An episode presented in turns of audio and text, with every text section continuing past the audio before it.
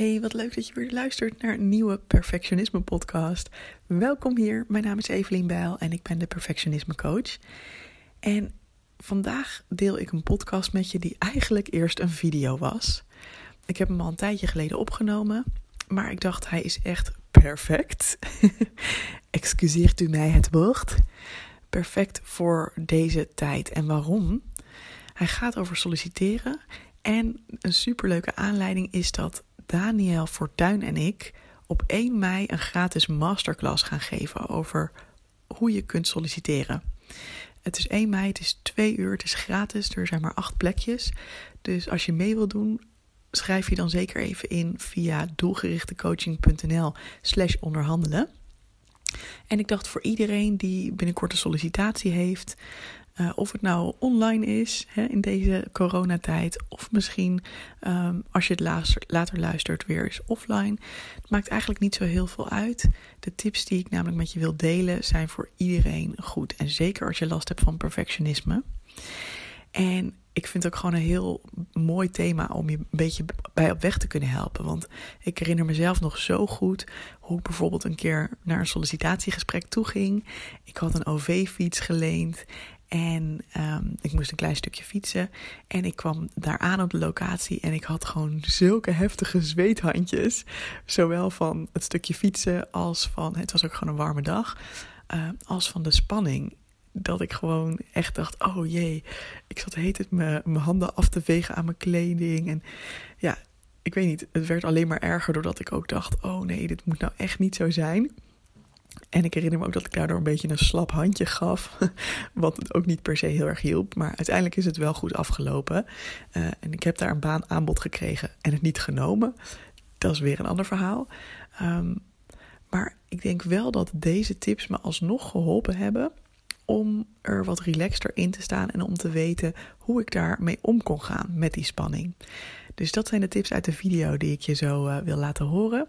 Ja, weet dus, het is natuurlijk uit een video, dus logischerwijs zal ik sommige dingen benoemen die je niet voor je kan zien. Maar uh, ik heb het even teruggekeken en volgens mij is het ook zonder beeld heel goed uh, te volgen. Dus één tip die is gewoon wat meer praktisch van aard en één tip die is wat meer ja, over je mindset.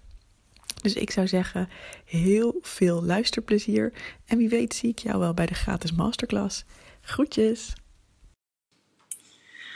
Als jij binnenkort een sollicitatiegesprek hebt of een ander gesprek wat je heel spannend vindt, dan is deze video voor jou. Want ik ga het met je hebben over hoe je met deze spanning om kunt gaan. Laten we even heel eerlijk zijn. Solliciteren is fucking spannend.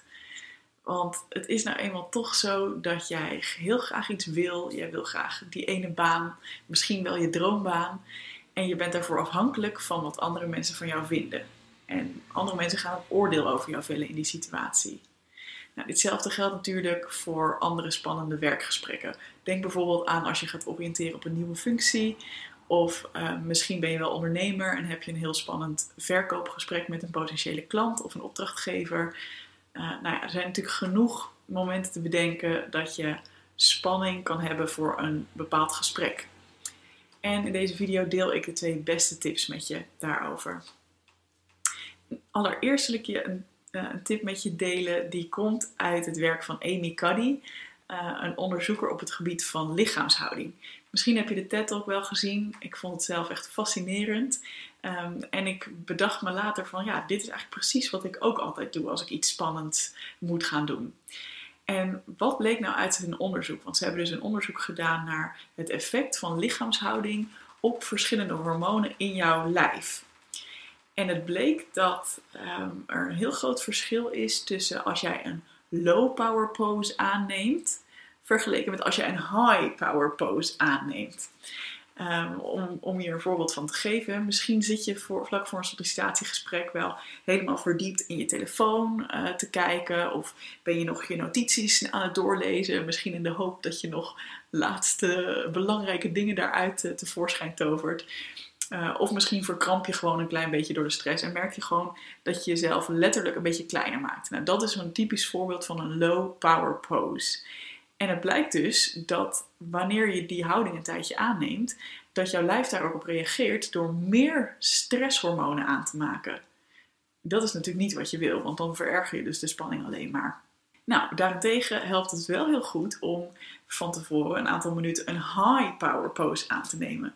En hierbij moet je dus denken aan poses waarbij je jezelf groter maakt. Dus denk aan je armen achter je hoofd, je benen wijd. Uh, alles waarbij je juist eigenlijk uitstraalt van hé, hey, ik heb hier de macht. Even een belangrijke disclaimer. Dit gaat dus over voor het gesprek, niet tijdens het gesprek. Dus wat kun je doen? Ga bijvoorbeeld voor het gesprek een aantal minuten naar het toilet en ga echt letterlijk gewoon een paar minuten zo staan. Of zo, of weet je maak bewegingen die groot zijn. En wat er dan namelijk gebeurt, is dat je lijf ehm, minder cortisol gaat aanmaken, dus minder stresshormoon en meer testosteron. En dat zorgt er weer voor dat je jezelf verzekerder voelt en lekkerder voelt en minder last hebt van die spanning.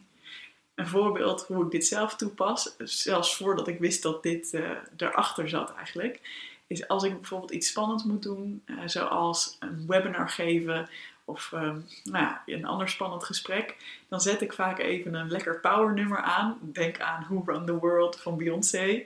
I know, lekker fout, maar I don't care. En dan ga ik gewoon als een debiel door de kamer dansen. En vooral heel veel van die grote bewegingen maken. Um, uiteraard met de gordijnen dicht, want hè, ik bedoel, leuk een high power pose, maar ik hoef niet per se dat de buren meegenieten. En dan merk ik ook echt dat ik denk, oh yeah, ik kan het gewoon aan. Dus ik merk ook echt zelf dat het mij enorm helpt. Dus ik ben heel benieuwd of jou dit ook helpt. En nogmaals even de belangrijke disclaimer. Het is niet een goed idee om in een extreme high power pose dat gesprek aan te gaan. Want zeker in Nederland uh, ervaren we dat vaak als agressief en weet je wel, too much. Dus prima om lekker, um, weet je wel, met een rechte rug binnen te komen, glimlachend. Je hoeft jezelf zeker niet kleiner te maken. Maar uh, om bijvoorbeeld nou zo met je benen over elkaar te gaan zitten, dat is misschien een klein beetje too much. Dus uh, hou daar ook rekening mee. En ik had je natuurlijk twee tips beloofd. Dus wat is dan de tweede tip?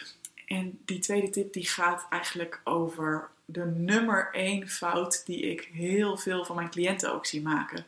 Als het gaat om sollicitatiegesprekken. Um, en dan gaat, het niet gaat dus niet zozeer om wat zij doen in zo'n gesprek of in de voorbereiding. Nee, het gaat erom dat zij zichzelf veroordelen wanneer zij bang, of nee, sorry, wanneer zij uh, gestrest zijn voor zo'n gesprek. Dus je kunt je voorstellen, je bent gespannen, uh, je merkt dat je er een beetje tegenop ziet dat er zo'n gesprek aan gaat komen. En vervolgens word je boos op jezelf, want je wil die spanning niet voelen en je probeert het weg te drukken dat is echt niet handig, want dat werkt gewoon niet. Het is gewoon, hè, je kunt het weer vergelijken met een ballon. Misschien heb ik het al wel eens eerder gezegd. Een ballon die helemaal vol zit met lucht en die je uit alle macht onder water probeert te drukken. Dat is eigenlijk hè, het symbool voor die spanning die je bij jezelf weg probeert te drukken. Ja, dat werkt echt averechts. Op een gegeven moment komt die ballon gewoon naar boven geknald met veel meer kracht dan als je hem gewoon lekker los had gelaten. Dus probeer echt van tevoren, bijvoorbeeld de dagen voor zo'n sollicitatiegesprek, uh, gewoon wat tijd en wat ruimte te nemen om gewoon die spanning even te voelen. En dat klinkt heel, uh, dat voelt misschien heel averechts of heel, ja, hoe zeg je dat? Heel uh, tegennatuurlijk, omdat je het niet wil voelen. Maar juist als je er even ruimte aan geeft, bijvoorbeeld door even te mediteren of letterlijk door een wekker op vijf minuten te zetten en gewoon maar even die spanning er helemaal te laten zijn. Um, ja, juist daardoor geef je de ballon als het ware de kans om leeg te lopen en om gewoon ja, de spanning te releasen, zeg maar. Uh, en hoe werkt dit dan weer samen met die, die andere tip die ik gaf? Hè? Want de tip over lichaamshouding zou je natuurlijk ook kunnen zien als: hé, hey, maar dan doe je toch ook iets om de spanning te verminderen. Dat klopt en het is ook prima om bijvoorbeeld afleiding te zoeken. Het is prima om dingen te doen die jou helpen. Maar het belangrijkste is dat je niet jezelf veroordeelt om de spanning. Dus Weet je, ga even, duik dat toilethokje in. Voel, dus, voel dat die spanning er is. Oordeel daar niet over. Uh, die kritische stem die boven kan komen. Um, probeer die gewoon even lekker los te laten. En doe dan bijvoorbeeld zo'n high power pose. Nou, ik ben heel erg benieuwd hoe dit met je gaat. Heel veel succes met je spannende gesprek. En laat even weten of dit je geholpen heeft.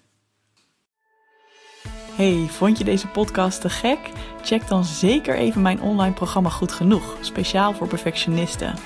Want heel eerlijk, in je eentje kun je ook een heel eind komen met het loslaten van je perfectionisme. Maar als je meedoet aan dit programma, heb je alle tools in handen om veel sneller deze ontwikkeling door te maken. Ga naar doelgerichtecoaching.nl/slash goed genoeg en wie weet zie ik je binnenkort.